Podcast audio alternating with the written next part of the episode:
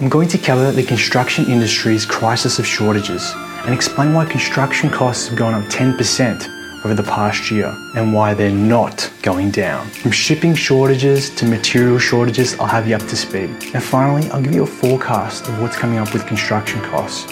An increase, but a more steady increase. Let's get into it.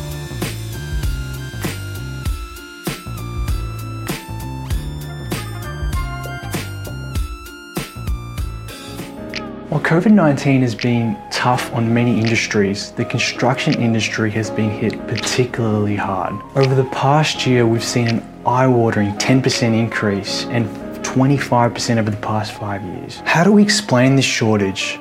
And why do these shortages mean that construction costs are very unlikely to fall? One factor is labour shortages. Unfilled construction roles have increased by 80% since the start of COVID 19. And by 2023, it's expected there will be more than 100,000 unfilled roles in the construction sector. Part of this huge shortage of labour comes down to not being able to import skilled labour from overseas. Now, what has this meant for construction labour costs over the past year? Well, bricklaying labour costs 15% more, plastering labour and joinery 10% more, and finally, plastering and landscaping 5% more. Now, what we've been exposed to on the news material shortages. What we are most short of is structural timber and steel beams. Specifically, these items are costing 40% more than this time last year. Electric cable and plastic piping have risen by 30%. Floor coverings, bricks, and paint are up 10%. With these increases, you can start to imagine why builders are in such a rush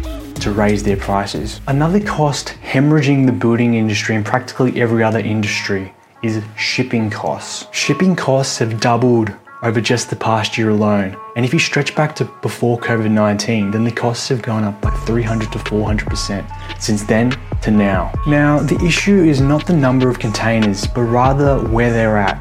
So, most of them are in the USA, Australia, parts of EU, i.e., the heavy importers. To make things worse, the heavy importing countries' ports are filled to the top, so new containers can't come in. So to send these containers back to Asia, they often have to go empty since there is less to send from say the USA, Australia, back to Asia. Finally, another key factor is the project pipeline for builders. This pipeline is still swollen and will take time to loosen up. About 140,000 people applied for the Home Builder Scheme, whereby the government first offered 25,000 but then later 15,000 for people looking to do substantial renovations or to build a home. This had a noticeable influence on many Australians who decided to do that big renovation or build a home to take advantage of this incentive last year. Now, what's on the horizon? Construction costs are likely to rise, but at a much slower rate than what we've seen over the past year. But by no means are they likely to drop. Instead, we're probably looking at an 8% increase over this coming year. Then we're probably looking at an annual rate of increase of 3 to 4% for the consecutive years after that. And that's a wrap.